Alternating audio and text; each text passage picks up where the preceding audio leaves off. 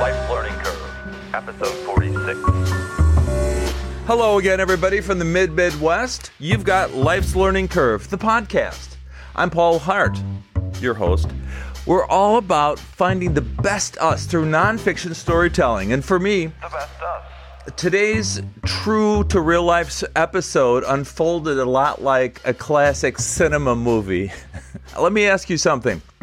Have you ever been with someone so inspiring, male or female, doesn't matter, but someone so inspiring that their enthusiasm rubbed off on you? In today's episode, this happens to me during a very delicate part of my life. It was the summer of 2013, and I was attending a film festival in the Florida Keys. Festival? It was the Humphrey Bogart Film Festival, which itself was fantastic. Bogart. For me, I had just walked away from a failing documentary that I produced, and I had had personal threats in my life, and they'd left me pretty much in shreds. I needed an escape, and desperate for a Bogart style adventure of my own, I cynically squinted my eyes and set my sights on Key Largo, and an event that renewed my state of mind for years and years to come. So let's find out more about this. Let's get going. Sebastian. Here we go. Life's Learning Curve. I'm Paul Hart. Episode Key Largo Reboot. Stand by. It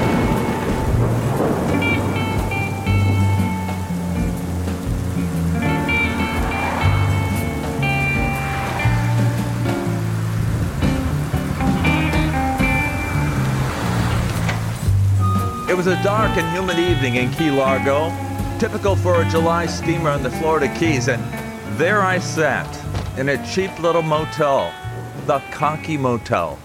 It was set back just a few feet from the main road so you could hear the traffic, right off of Route A1A, which was the only road to access the small islands out to sea after leaving the mainland of Florida.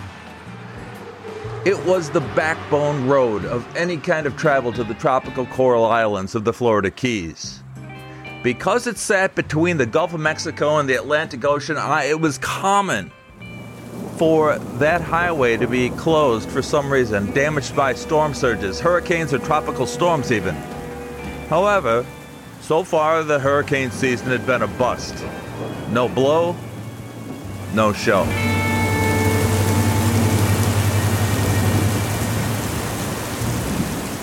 I downgraded to a basic room at the motel because it was just me.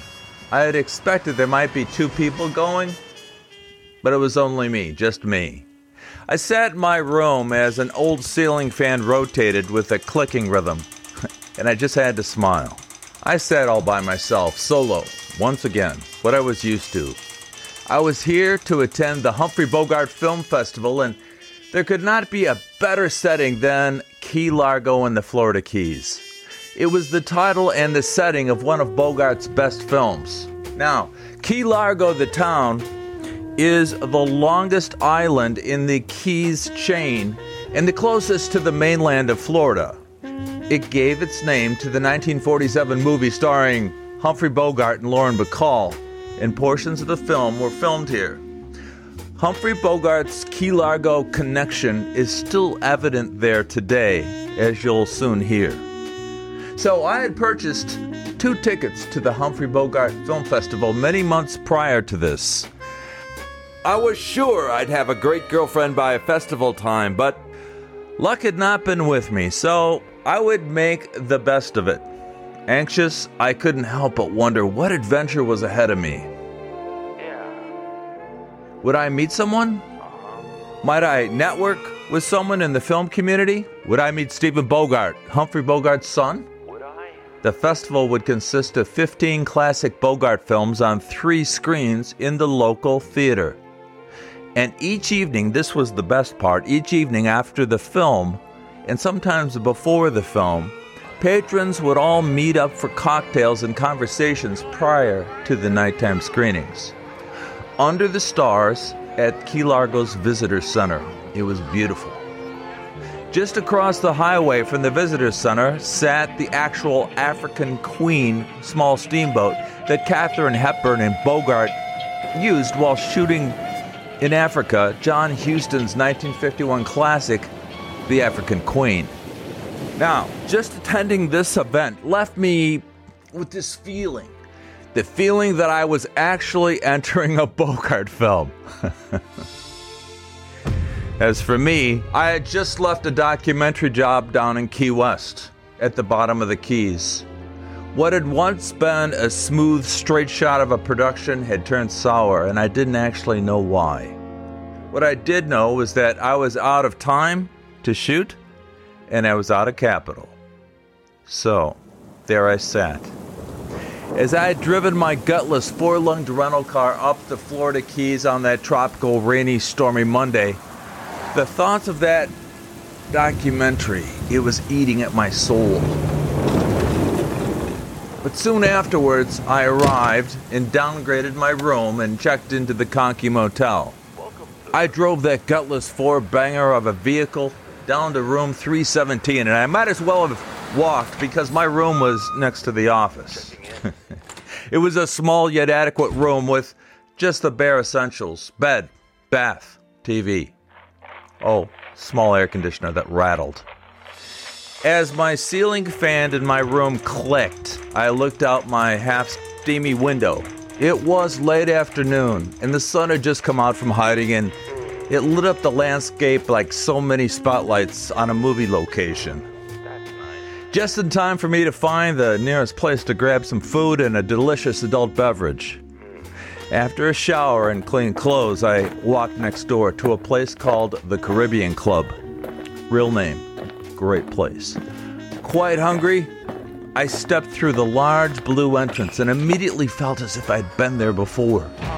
You know that feeling you get? You look around and think, I've been here, I've seen this. It was familiar, but I had no idea why. I knew I really hadn't been there. The place was paneled with wood heavily. It was rustic Dade County cedar as a decor. This place had not tried to be a tropical bar, but it just was. Immediately, the Caribbean Club reminded me of a bar Humphrey Bogart himself might spend some time. Now, Humphrey Bogart once said the following The problem with the world is that everyone is just a few drinks behind. the people filling the place were mostly locals that night, and I like that. It was true flavor, real people. Hi, what can I get you, sir? Hi, uh, what are your specials? Tonight, hogfish and scallops. Uh huh. Sounds great. Tastes even better. Sure it does. That'll do, thanks. As the sun sizzled into the Gulf, a four piece band came back from break and a more southern fried sound filled that bar. I sat and I nursed a couple of gin martinis, a favorite of Bogart's. I thought, well, I might as well. And when my fresh catch hogfish and scallops came, I ate like the hungry man I was. I almost felt obligated to watch people that night. People watch. And besides the female middle aged bartender who was on the better side of a 190 pounds taking my order, I spoke to no one else that night, but I had an idea I had to be back. This place suited me. Thank you, sir. Come on back, please.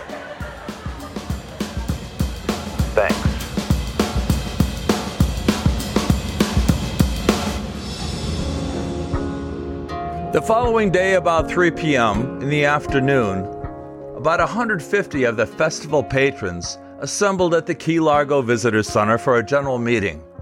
Schedules of films, times, places were distributed, and movie passes were handed out. I was given two passes as I had purchased two tickets. Paul? Paul Hart. Where are you, sir? Oh, I have two passes for you. Who is your extra person? I'll make a tag and lanyard for them. Uh, It's just me. Uh, I'm solo. Embarrassed, I searched the crowd. I knew no one there. Now, the ages ranged from film students to seniors, probably 50 50 male female. Most came as couples or came as groups of friends. After orientation, we all moved into a larger, more comfortable space for our first of five evenings of cocktail parties before the movie.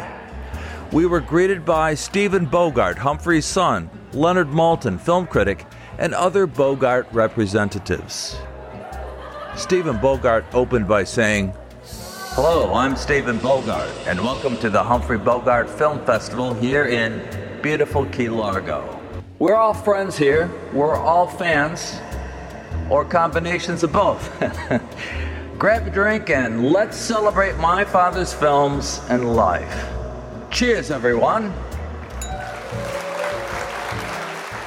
Immediately, I saw that our hosts were all accessible. They wouldn't be distant, and they were very approachable to talk with. Bogart's wife, Lauren Bacall, was supposed to attend but had been in poor health and wouldn't be there. I kind of liked that the dress for these events was cocktail party casual, 1950s and 1940s style, which seemed very appropriate for a Humphrey Bogart Film Festival. Now, I have to tell you, I tried my best to mix, to mingle, and to enter group conversations, but I felt awkward. Each time I tried, awkward. Where's my adventure? I wondered. How come I can't? I. If I was to step into an adventure, I would need to step away from my anxiety neutral position. Therefore, the following five festival days were going to have to find me outside my modest and somewhat shy comfort zone. Now, first off, I need to explain something. I'm going to use a term frequently, so I guess I'd better define it. And the term is film noir. N O I R. Film noir is a type of crime film featuring a cynical, malevolent character or characters set in a sleazy setting, and there's an ominous atmosphere of things might happen. That is conveyed by shadowy, harsh lit photography and foreboding background music. You put that all together, film noir. Bogart did a few of these. Now, this isn't a movie review, so I'm not going to sit and review his films. I like them all, for the most part, some more than others. I am a fan of Humphrey Bogart's work, especially when his pal and drinking partner, John Huston, directed him. And that week on my own, at a local theater, I screened the following Bogart films a Western, adventure, drama from 1946 called The Treasure of the Sierra Madre a 1941 crime drama shot in film noir called The Maltese Falcon. 1951's The African Queen and To Have and To Have Not, where Humphrey Bogart met his future wife, Lauren Bacall. And who can forget the dramatic romance war film 1942's Casablanca? Lighting, mood, music, score, Humphrey Bogart's acting, and all the adventure. Without giving anything away, this film reminds us that doing what is right is sometimes more important than doing what you might selfishly desire. I'm not here to review these films, but I was already hooked even more after I viewed these films again back to back, day after day. After a while, everyone begins to talk like the cadence from the Bogart films. now, in the evening at the film festival, there would be I said a cocktail party, as I said before, followed by a screening of a Bogart film outside at the water's edge on a huge screen. I began to recognize a few like kind people who really liked the art of filmmaking. These were the younger film students.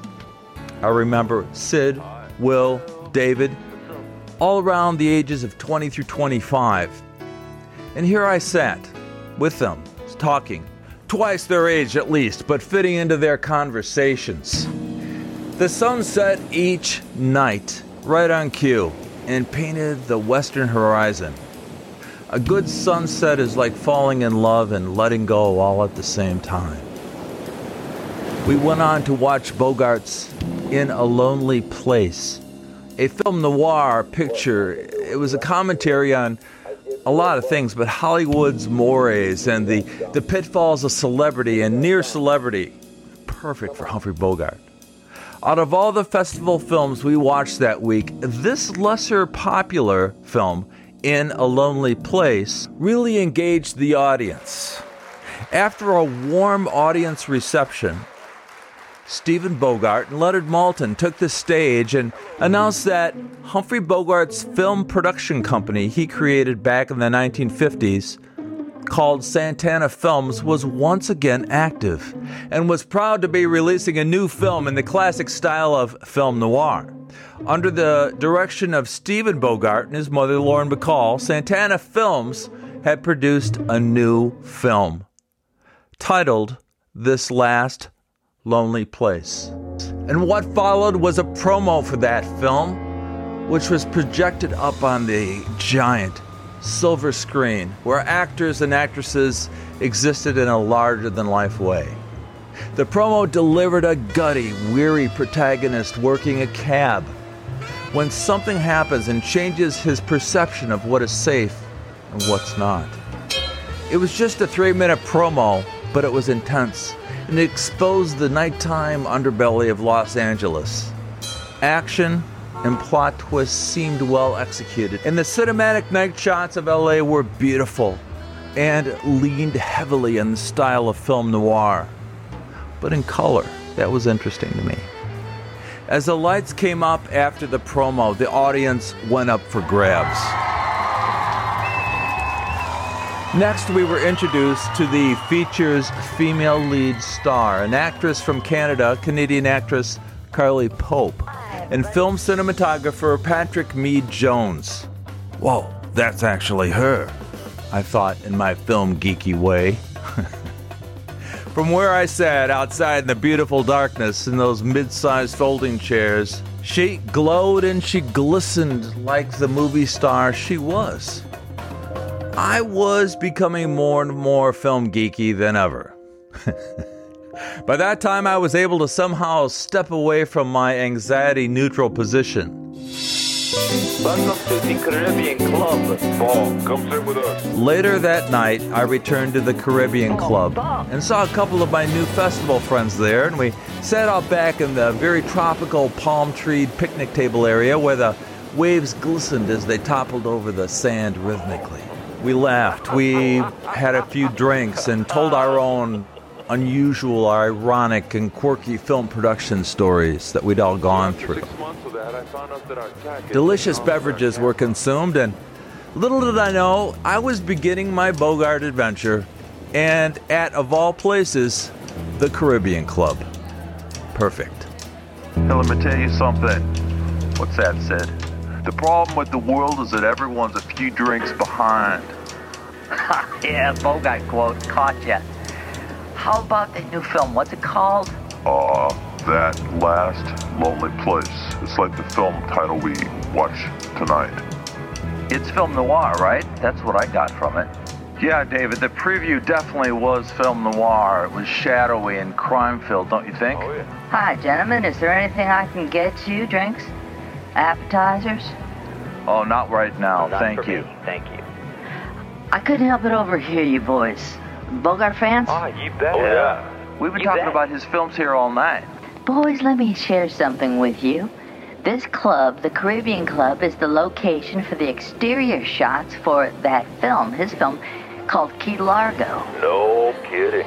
The writers of the film used this place as an inspiration for the scripts as well. Really? Look out back there, out to the pier. Now that's where the boat Frank McCloud, Bogart's Ah. character, cast off from in the film's climax scene. Oh, yeah. The pier. The one over here led to the club's back door, which is still here. It's that door. It was shot back in 1947, 1948, I believe. You gotta. That was why this place looked so familiar. I had seen it in a Bogart film. Look at that. The exterior had been shot more than 50 years prior to me even being there. But it was so recognizable as the exteriors to the film Key Largo. The following night, under the stars, we watched the film Key Largo. My film group friends sat there in one group. We sat there, and, and there, as if preserved just for us, was the Caribbean Club, but back in the 1940s. looking as if it was just shot yesterday. As film geeks, we just embraced that coincidence.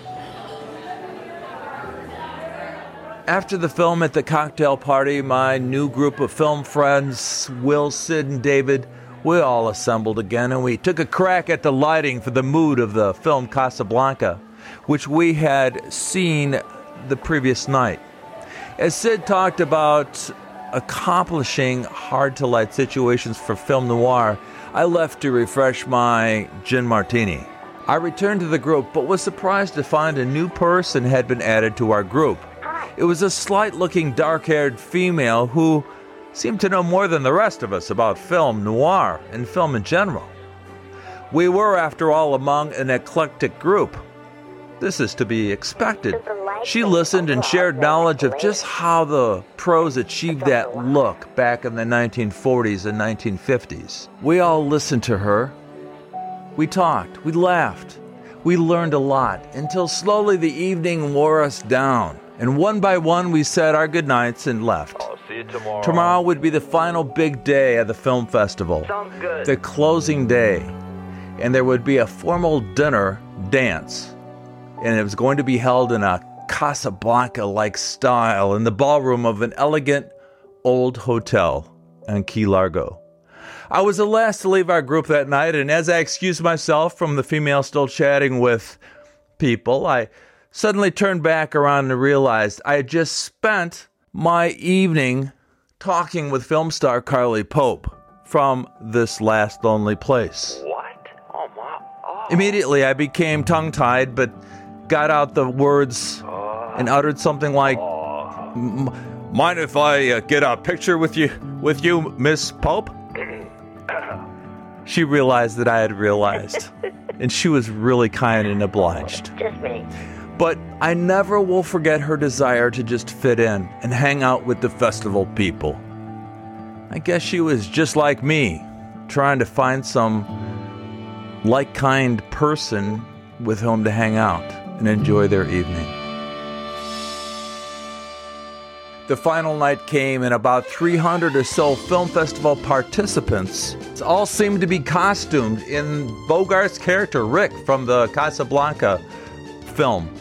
White tux, dinner jacket, black pants, bow tie,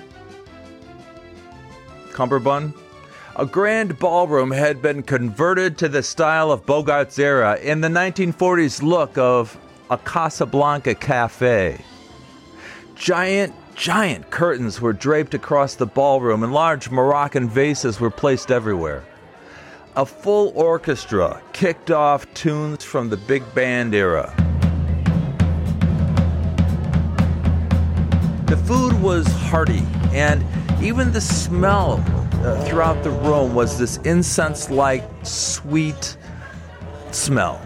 Around 40 tables were set for formal dining experiences. And although I sat with costume people I did not know, including a man boasting a tall turban wrapped around his head and a bright red sash down his front, I found myself having a few intelligent conversations, at least what I consider to be intelligent conversations, with some like kind people. They all loved film and they all loved Humphrey Bogart. That's what I heard. And a few laughs, a few drinks helps as well. My table mates were bright and they were upbeat, and we had a good evening, a heck of a good evening, which included me dancing later with several pre octogenarian women, oh, older women. And they were very good. They were happy and greatly appreciated getting up to carefully move and trot around the dance floor slowly. I nodded to my film school friends as well as to Carly Pope, way over on the other end of the room. I didn't really talk to him that night. But throughout the evening, I noticed the cinematographer Patrick Mead Jones from the latest Santana release called This Last Lonely Place. He was shooting photos and stills of the event. Okay. The gala event would certainly complete my adventure, I thought. I couldn't have been more wrong.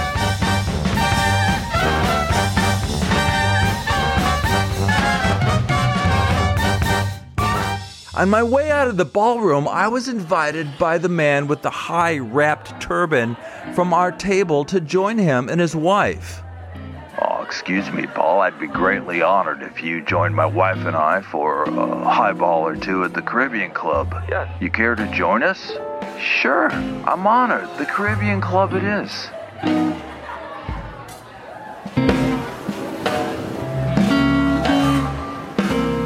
Tropical and hot even in the darkness of night. I, I took off my dinner jacket, my bow tie, my cummerbund, and loosened my shirt a button.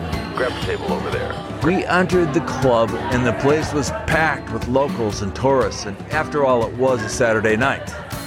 I do not recall the actual conversations that night, but here's what I do recall. Sitting out back, once again accompanied by a bright moon and the rhythmic waves slapping the sand, we sipped our gin martinis. But it wasn't more than a few minutes when we were surprised. Joining our table was actress Carly Pope Hi, everybody. and the cinematographer Patrick Mead Jones. Howdy. It turns out the man in the high wrap turban was one of the executive producers of Santana Films' release, This Last Lonely Place. I realized that I had been chosen. I was an honored guest. And as time passed, the waves hit the shore as we slowly consumed icy gin martinis in the tropical night. Not bad, huh, Paul? I surprised myself because it was the filmmaker in me that made me gravitate toward Patrick, the cinematographer. My documentary work on my own seemed so intermediate or even beginner to his level of work. I had an earnest and honest conversation with Patrick, the cinematographer. He listened as I expressed my desire to take my skills in cinematography up a step. Now, Patrick could have blown me off, or walked away, or just nodded and smiled. But it turns out that Patrick was a nurturer. He was a terribly bright young guy who really embraced what he did. We talked lenses, we talked focal length, we talked lighting, settings, locations, achieving film noir, the value sound has to a scene. Now, Carly Pope, the actress, inserted a lot of stories of shooting in the dark wee hours in Los Angeles and the problems they had to endure, mostly with coyotes, the animals, in the city, and the unsheltered homeless. These were their streets, they felt, and they took pride in seeing that the movie companies shouldn't interrupt the quiet of their turf at night. For me, this was like a master class in film, but a master class with martinis. It was addictive for me. I couldn't stop listening. My enthusiasm only fueled Patrick's passion for the craft of cinematography. He lived it. We talked and we talked. Well after 2 a.m., the Bogart Film Festival party people raged on. Totally spent and exhausted.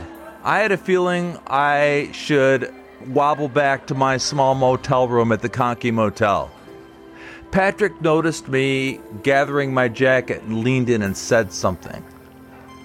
It's a conversation I've never forgotten. Hey, Paul, see this camera I'm shooting with tonight? Yeah, nice, Pat. What is that, a Canon? Yeah, it's a Canon 5D. It's, it's in DSLR. Nice camera for shooting stills. Hey, Paul, let me tell you something I don't tell everyone. This camera was the camera I shot the entire Santana film with. This one in five prime lenses. Really? I know this camera is a journeyman's tool, but I studied it. I learned it backward and forward, and I discovered, as the film's DP, how to make a first-rate, high-resolution film for Santana Films. Uh-huh. I can make this camera shine, Paul. Right. You saw the promo last night, right? What did you think? Right. Patrick, I thought it was shot on an ARRI camera or some great film camera, real film with, with great lenses. The imagery was breathtaking. You shot that on this? Yeah. Paul, think about it. You've worked with shooters that know their specs backwards and forwards and can quote the manual right back to you, right? Right. You know those guys. Yeah. Let me tell you something. I have never hired a shooter like that, the guy that knows all the specs. I don't want them to know the specs. I want them to understand the specs. I want my camera operator to actually know every nuance of that camera and know what to do to make the appropriate changes in an instant. It's not important to quote the camera specs from the manual. What's important is how you use the camera. that really makes good sense, Patrick, of course. Listen, you can have all the best lighting, shot composition, audio, Right. great acting, great locations, fantastic color grading, but if the camera's output is less than amazing and inconsistent all the way through, there is nothing unique to watch. For me, the depth of field, the lenses, and the precise settings of this very basic camera made film editing into art. I didn't expect it, it did it. I just had to know how to make it perform to its best. Paul, no matter how high end or low end of a camera you have, Right. know it like it's your best friend, your best girlfriend.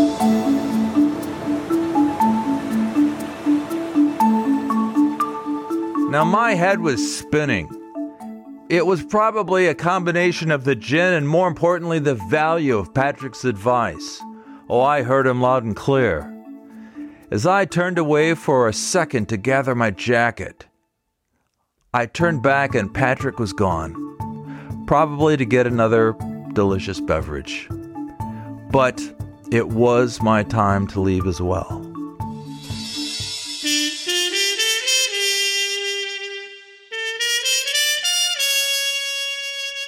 So, did I have my adventure? Well, it's all how you look at it. Yes and no. I had no Humphrey Bogart adventure of cynicism, adventure, and drama, but I did have something. I had a new beginning, which created many more new adventures. I almost learned how to have more adventures. After that night, I have to say that I treated my cameras like my best girlfriend. We got to know one another, and over the years, we have created many different moods, elicited many different emotions. And I'd like to think we made pieces of cinema with a value, ones that were worth people's time to watch. Through the years, we've shot documentaries, fictional screenplays, and even short form pieces for film festivals. And throughout the years, when my eyes changed and were just not as sharp, I felt as if my camera was telling me something. Hey, go get larger playback monitors.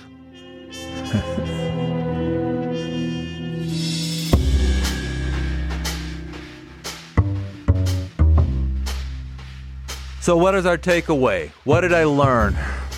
Hot, unforgivable tropical June days, which morphed into humid, sweat stained shirts at night, actually meant something. It was my environment that nourished me.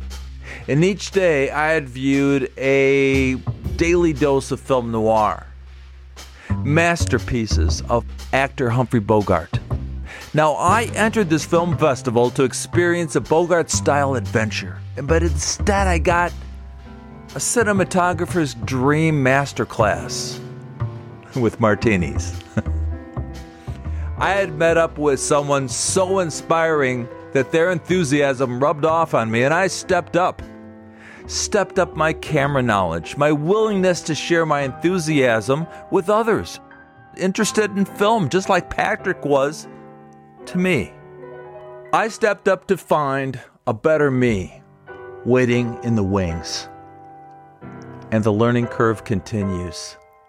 For Life's Learning Curve, I'm Paul Hart.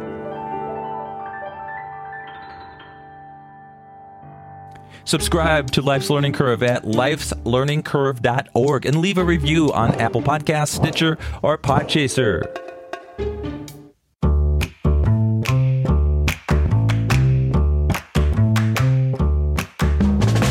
Episode 46, Key Largo reboot of Life's Learning Curve podcast was put together by producer Sebastian T. Dog, executive producer Paul Hart, technical director Heidi Cerner, editor Paul Richards, audio and sound Riley Hart, production manager Kevin Sanderson, audio equipment manager Patrick Mickelson, broadcast engineer Danielle Morvay, Find us on Facebook and listen to us just about everywhere podcasts are heard. Visit our website, lifeslearningcurve.org, and please subscribe, read a blog, or shoot us an email. This episode has imaginative voice recreations to protect the privacy of others. Names have been changed and characters conflated. I'm Paul Hart, and we will be back soon with more stories from Life's Learning Curve. Work clear. Work clear.